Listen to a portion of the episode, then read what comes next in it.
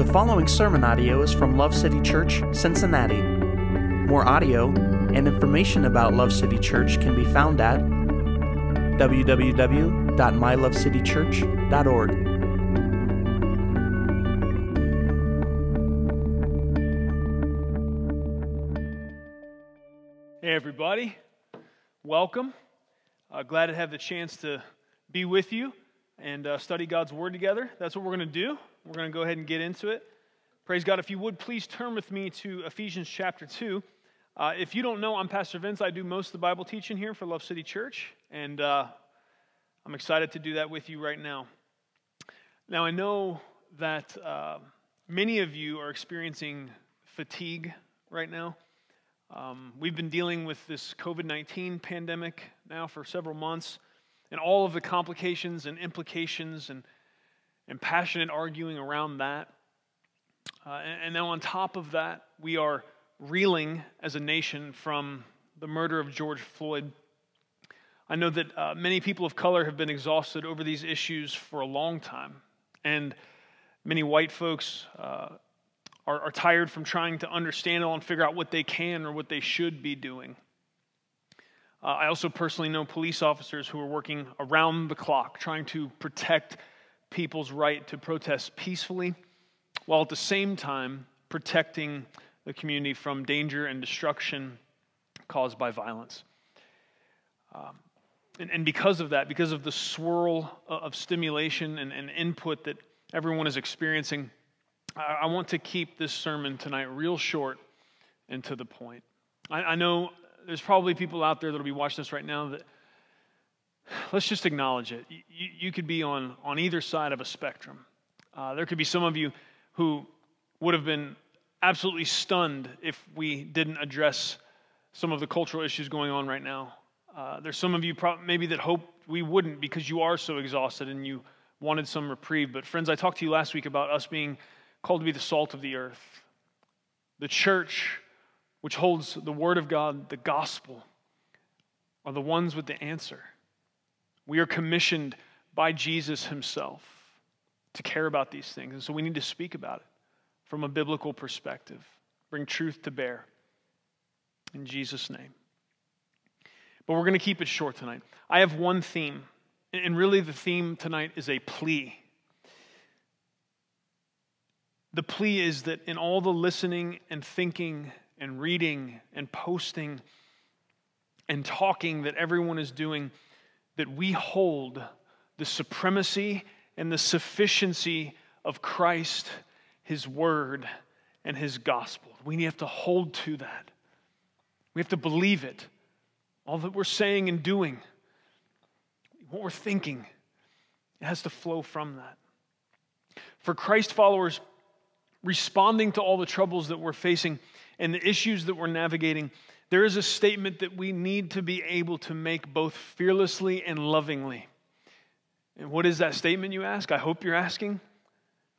That statement is Jesus is the answer. Jesus is the answer. Now, I know, I know on what thin ice I tread right now. I know that many, even some who confess to know Christ will scoff or even snarl at what I just said. But what, I, what I'm asking for is, is a hearing. I, I'm going to ask you to suspend for a moment what you think I'm saying, to consider that it, it may not be a reductionistic escape hatch from the difficult discussions that need to be had. Because, friends, what I'm proposing is that Jesus and his gospel are the compass that help us navigate the difficult discussions that need to be had, while also directing and pushing us past dialogue and into action. Right? We can't be just hearers of God's word, we need to be doers. We can't just be hearers and talkers of God's word, we need to be doers. Amen. My plea with you tonight is to check your heart and what is motivating you. Because the truth is, fear hate, greed, emotions, public opinion, peer pressure, and even logic are all potential compasses as well. But they are broken because of the sin and imperfection of humanity, and they cannot be trusted as true guides. Many are feeling even more fatigued than they should because these other guides lead you in a never ending circle, which normally ends in total exhaustion, bitterness, and blame shifting. Now, I do want to be clear in saying this. We should not say that Jesus is the answer if we can't articulate why that's true, because if there's nothing behind that, it, it, then it just comes across as a trite or, or token answers. If we're not really engaging with what is going on, what's being discussed, what needs to be discussed. My hope today is to point you to the supremacy and sufficiency of Christ and his gospel in guiding us towards true hope and meaningful change. What I'm going to do first is I want to read Ephesians chapter 2 to you. It starts with one of the clearest gospel presentations in Scripture, then it moves into implications of the gospel. And I want you to pay close attention to what the, the mind and heart of the apostle is. He begins to think about, there's in verse 11, we're going to see a turn where it says, therefore. I want you to just think about and, and pay attention to what the implications are of, of this truth of the gospel that come out and immediately as he's laying out this, this line of thought. I'm going to ask you to read Ephesians 2 with me, keeping our current cultural moment in view. Does this speak to what we're going through? I hope you found Ephesians 2. Uh, if you've got a Bible or an app, I hope you do.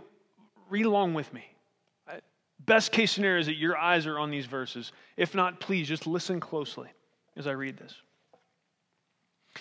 It says, And you were dead in your trespasses and sins in which you formerly walked according to the course of this world, according to the prince of the power of the air, of the spirit that is now working in the sons of disobedience. Let me stop just a moment and say something. Did you, did you hear that?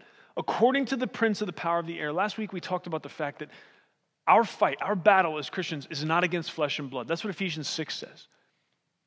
It's not against flesh and blood, it's against principalities and powers, dark forces in the world.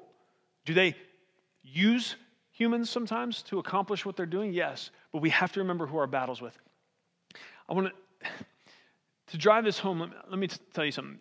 When I was in high school, I, I did not follow Jesus, and I was a punk, just to be totally honest. And so there was like a career day thing happening, and they let us out of class, so I was happy about that. And you go into the gym, and, and there was different companies, uh, people there to, you know, let people know about possible career options. And there were representatives there from every branch of the military. And so I spent the entire, I don't know, hour or so that they gave us to peruse and get all the pamphlets and whatever.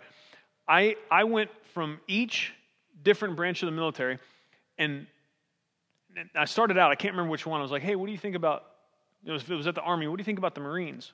And, and the guys at the Army booth were like, ah, you know, they had some, some sideways comment about them. So then I went over to the Marine booth and said, hey, those guys over at the Army booth, here's what they said.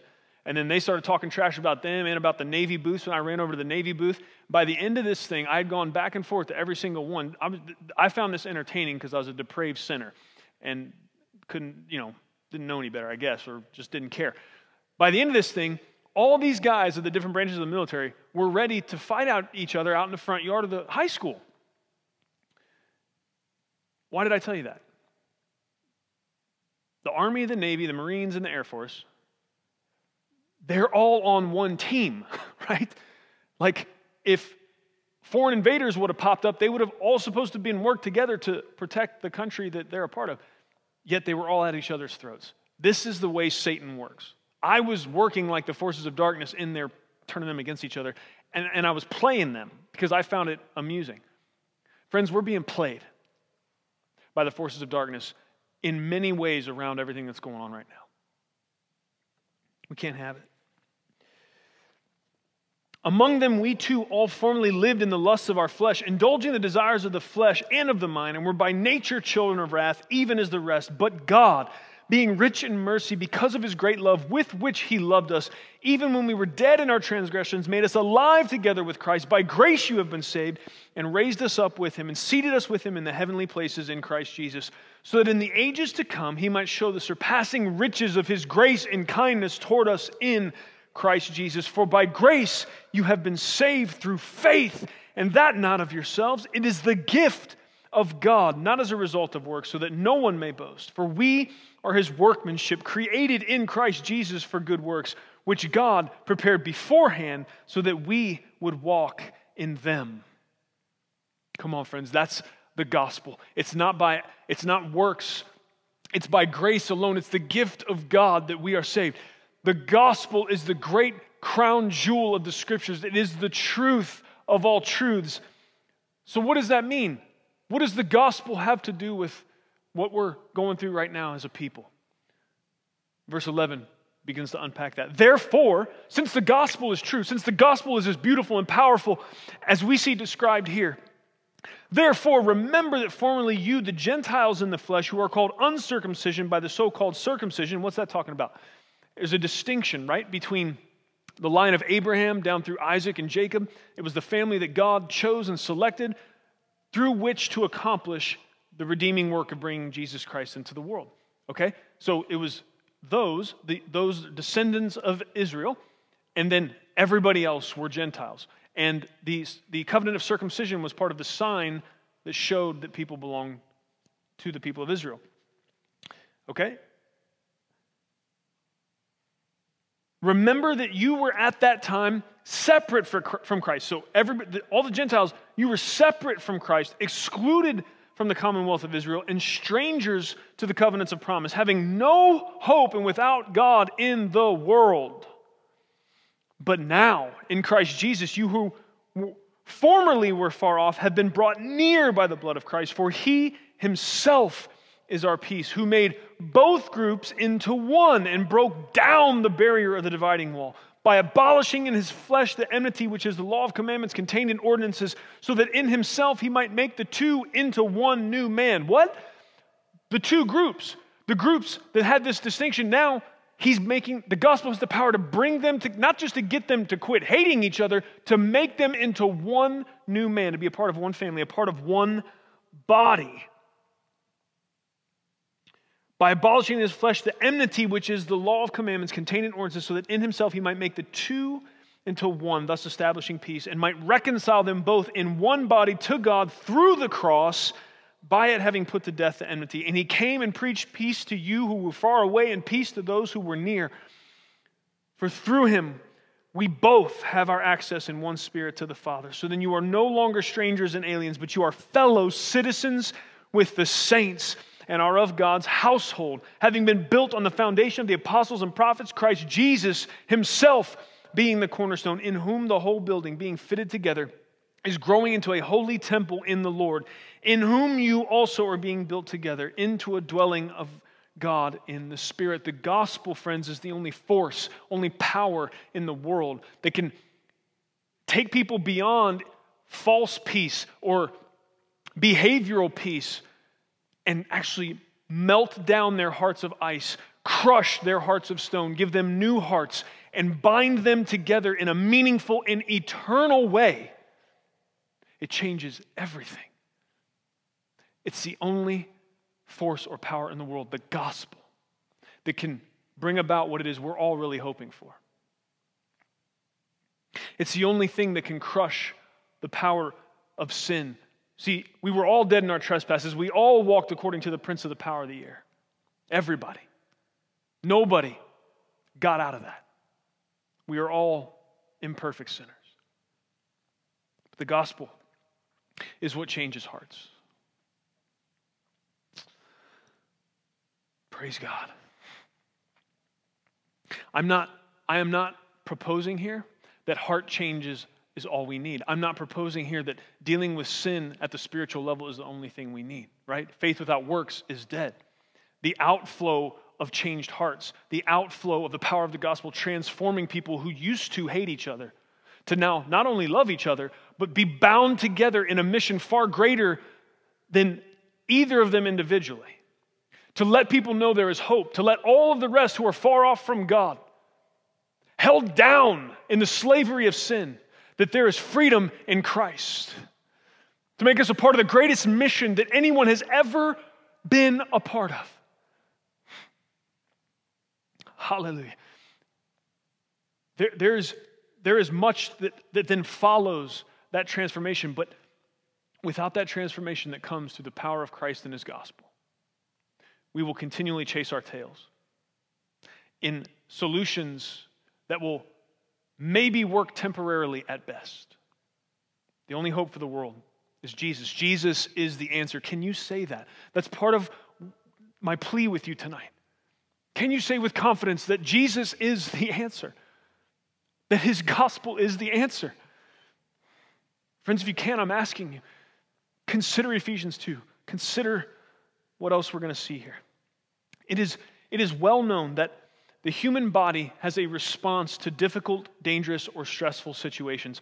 The body releases a hormone, it's called cortisol, and that is commonly referred to as the fight or flight hormone. And this is a natural response that we have to certain stressors, but it often seems like this type of response bleeds over into how we deal with people as we address issues like injustice. And injustice is an issue. It's an issue with God, and so it should be an issue with us.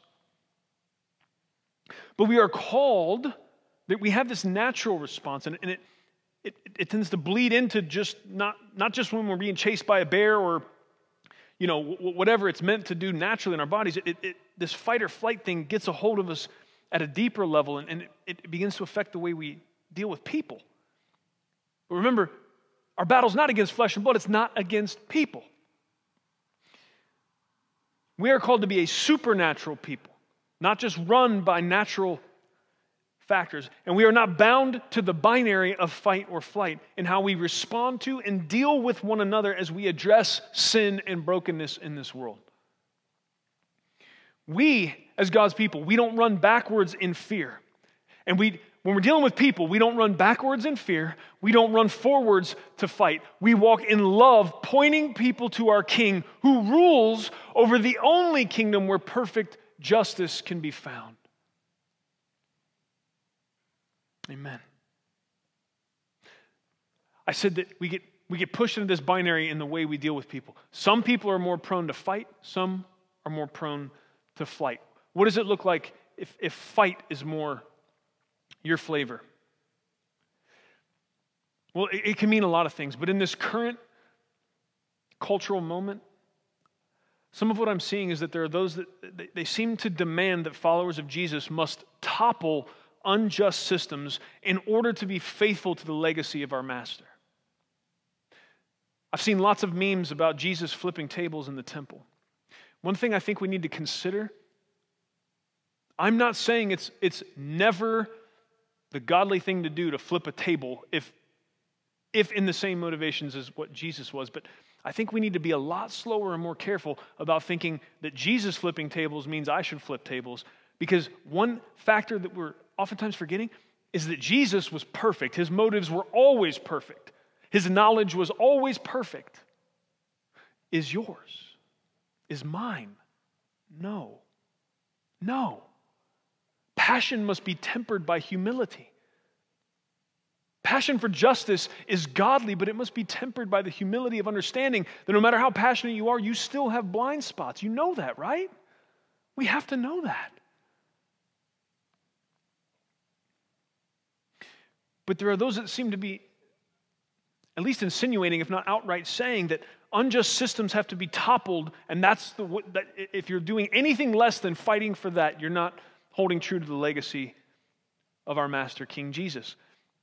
And, and, and in that also is that, as if to say that only those who benefit from a corrupt system would dare question the idea that that's the only answer, is to topple unjust systems. But when, when, when, you, when you insist on that, it exposes a tragically ironic privilege bias. And, and, and that's often the time, if you find yourself on, on this side of the fence, that's oftentimes what you're upset about, are those privilege biases. But think about this. If, uh, if toppling unjust systems is the, is the only way to be faithful to the legacy and the commandments and the teachings of Jesus, what do we say then to brothers and sisters in Christ who live under the boot of actual totalitarian regimes where even to question publicly the powers in charge means imprisonment and death? What do we say to them? Do we say to them that if, if they're cowards for not organizing marches and protests, where they will surely be killed immediately for it? Or is it possible that there are also other ways that change can take place. Protest and making the voice of the oppressed heard is absolutely legitimate. And very well, it could be a, a pivotal part of how it is we address injustice in this country. But we have to be careful that we don't only think through the lens of our Western experience or our American experience. We can protest here. We have brothers and sisters around the world that if, if they make a peep towards that way, much like the time of Jesus, do you know what the Jewish leaders got Jesus crucified for? They came and implied to the Roman officials that Jesus was stirring up trouble and stealing away from their power and implying he was king over the Jews. That's what they tried to rile, rile everything up with. That's what they tried to stir up to get him crucified. There are places where that's still the case today. We, we have brothers and sisters in Christ that have to pray silently and work person to person, sharing the beauty and hope of the gospel, believing that over time, the more hearts that become full of love instead of being full of hate, full of light instead of full of darkness, that change can happen that way. Some people are prone to fight, and in their passion imply that if everyone isn't going at things the way they are, that they don't care or that they're not honoring Jesus. That's not true. Some, on the other side, are prone to flight. What does that look like? Well, it looks like oftentimes denying the problems of racism and injustice. Now, I think we need to say this to be totally intellectually honest. We don't know, we don't know for sure if specifically the death of George Floyd was racially motivated. We don't know. None of us have been able to get into the mind of Derek Chauvin. We don't have testimony yet from outside sources who may have known that that was the case. It doesn't matter. Injustice and racism are, are two separate issues. They do oftentimes dovetail. But in this situation,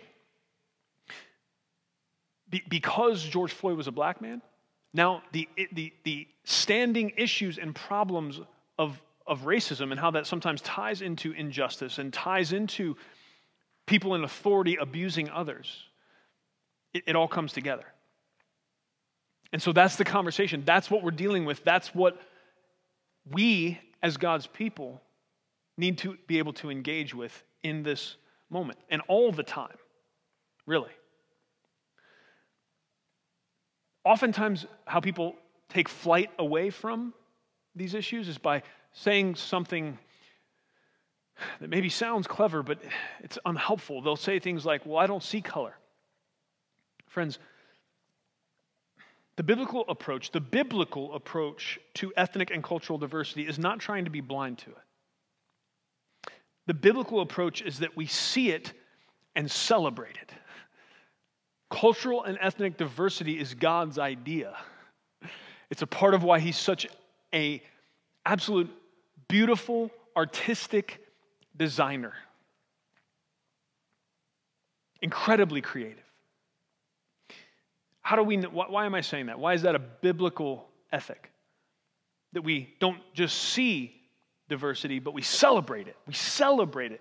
Well, we can see it from the beginning because we look at the fact that we have two original parents, Adam and Eve. That means that God put into them the genetic potential for all of the beauty that we see in ethnic diversity, which then spawned into cultural diversity, right? Because the Tower of Babel, everyone, everyone was together, everyone did have one language, assumedly a fairly homogenous culture. And with everyone together, they started to feel so great about themselves, they were going to build a tower to heaven and prove, you know, how great they were. Pride seized their hearts. So it was God's idea to come down, confuse their languages, which surely He knew was going to create a separating of not only ethnic groups, but cultures as well. God delights in these differences. God created ethnic distinction in the nation of Israel, right? He calls Abraham by faith. Abraham responds, has a son named Isaac, who has a son named Jacob, who has 12 sons. It's through that line. God created a separate ethnic group in Israel. God did that. Why? Well, he had a purpose. He set them aside and was using them for his specific, grand, big purpose of bringing Jesus into the world to redeem us from our sins. But he was also using them in their time and place as a as a lighthouse and a, an example to all other people groups of the goodness and power of God. Amen. We went to the beginning. We see all through the middle, God recognizes and, and doesn't shy away from the fact of, of ethnic and cultural diversity. And it's not that ethnic and cultural diversity are the result of sin because they are still recognized in eternity. If you go to Revelation 5, what does it say? It says that, that, there will be people from every nation, tribe, and tongue gathered around the throne of God, worshiping Him and giving Him glory. The distinctions are still there. Why? Because they're good. We have to get rid of this idea that what it means to become one, as Ephesians talked about, to be taken as, from different people groups and be brought together at one. It doesn't mean we check all of those distinctives at the door. God means for them to come together, to make us better, stronger groups together. Ethnic diversity, cultural diversity is God's idea. It's part of how He made the planet more beautiful, and it's part of how He makes His bride more powerful. Because we are better and more well rounded, we're smarter and stronger together. This is God's idea. Hallelujah. Amen.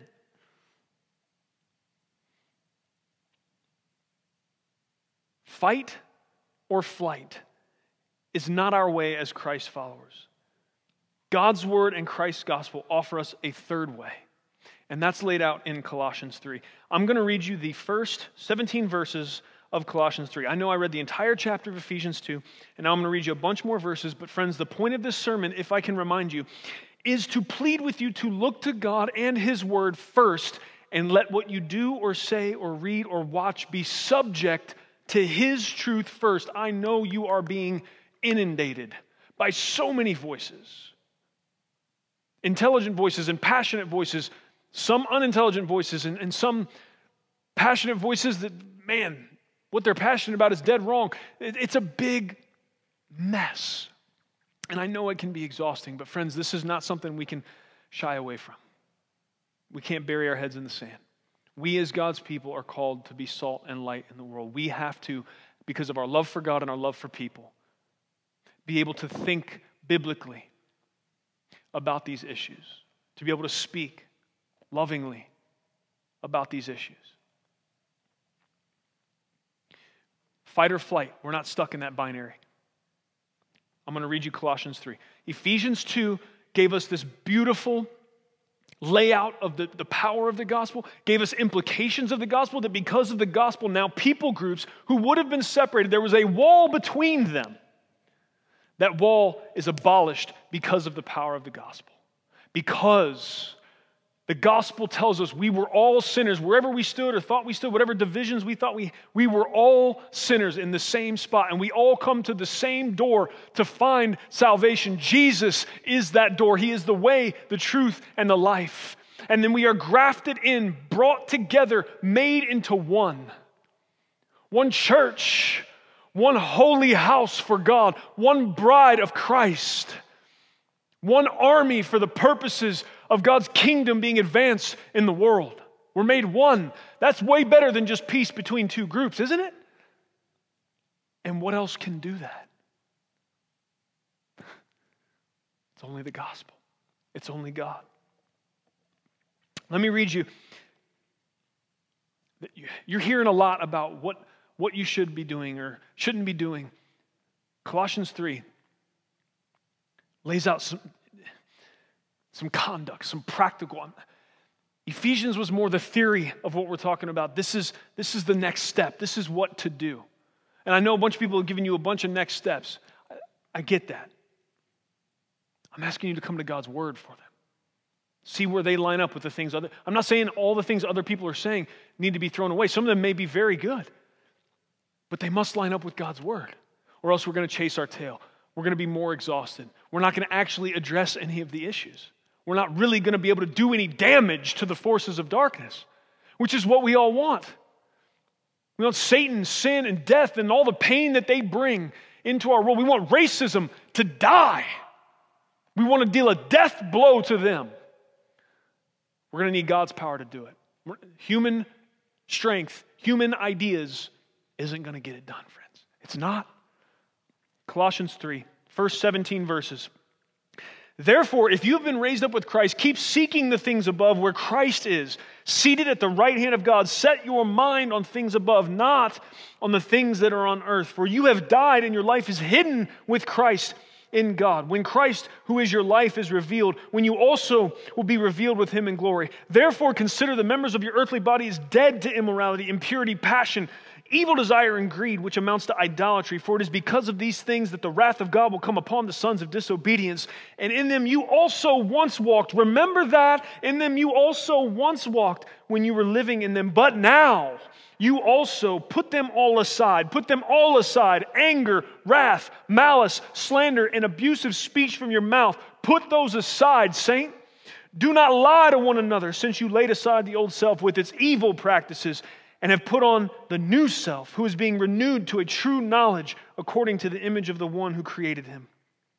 A renewal in which there is no distinction between Greek and Jew, circumcised or uncircumcised, barbarian, Scythian, slave, and free man, but Christ is all and in all. Friends, that's what I'm talking about. The gospel has the power to change people all the way down on the inside, to give them new hearts, we absolutely should call out and we absolutely should stand against corrupt and unjust systems. But those systems are made by men and women, those systems are upheld by men and women. What's going to change them? It's the gospel, it's the freedom that comes in Christ, the renewal in which there's now no distinction between Greek and Jew, circumcised, uncircumcised, barbarian, Scythian, slave, and free men, but Christ is all and in all. This is the power that we need this is the playbook we got to be running if we're going to win this fight. And we have to remember who the enemy is. It's not one another. We don't do flight or flight against one. We don't run from each other and we don't run at each other to fight. We have an enemy. All of us, humanity, we have an enemy. His name is Satan. So, those who have been chosen of God, holy and beloved, put on a heart of compassion, kindness, humility, gentleness, and patience, bearing with one another and forgiving each other. Whoever has a complaint against anyone, just as the Lord forgave you, so also should you. How do we do that? How do we forgive anyone we have a complaint against? How is that possible? The pain is so real and so deep. We look to Jesus who forgave us. We remember we have clear eyed vision about who and what we were aside from Christ. How broken and sinful and hopeless we were how far off we were, how imperfect we still are as we seek to grow in sanctification and becoming more like Jesus. We need kindness, humility, gentleness, and patience. We need forgiveness. Beyond all these things, beyond all these things, put on love, which is the perfect bond of unity. How are we going to have unity, friends? We're going to have to be overcome, overwhelmed with love. How do we do that? The only chance we have is to look to the cross of Christ. We can't even understand what love is without looking at the cross of Christ. Love belongs to God. God is love. We, we only have the chance of experiencing and giving love because of God.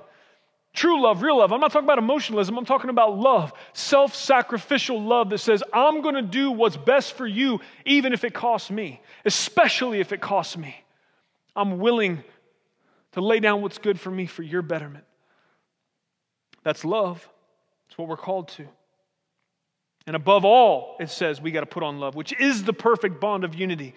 Let the peace of Christ rule in your hearts, to which indeed you were called in one body, and be thankful. Let the word of Christ richly dwell within you. That's what this sermon is about. Let the word of Christ richly dwell in you. There's a lot of other words dwelling in y'all right now. The word of Christ has to richly dwell in us. With all wisdom, teaching and admonishing one another with psalms and hymns and spiritual songs, singing with thankfulness in your hearts to God. Whatever you do in word or deed, do all in the name of the Lord Jesus, giving thanks through him to God the Father.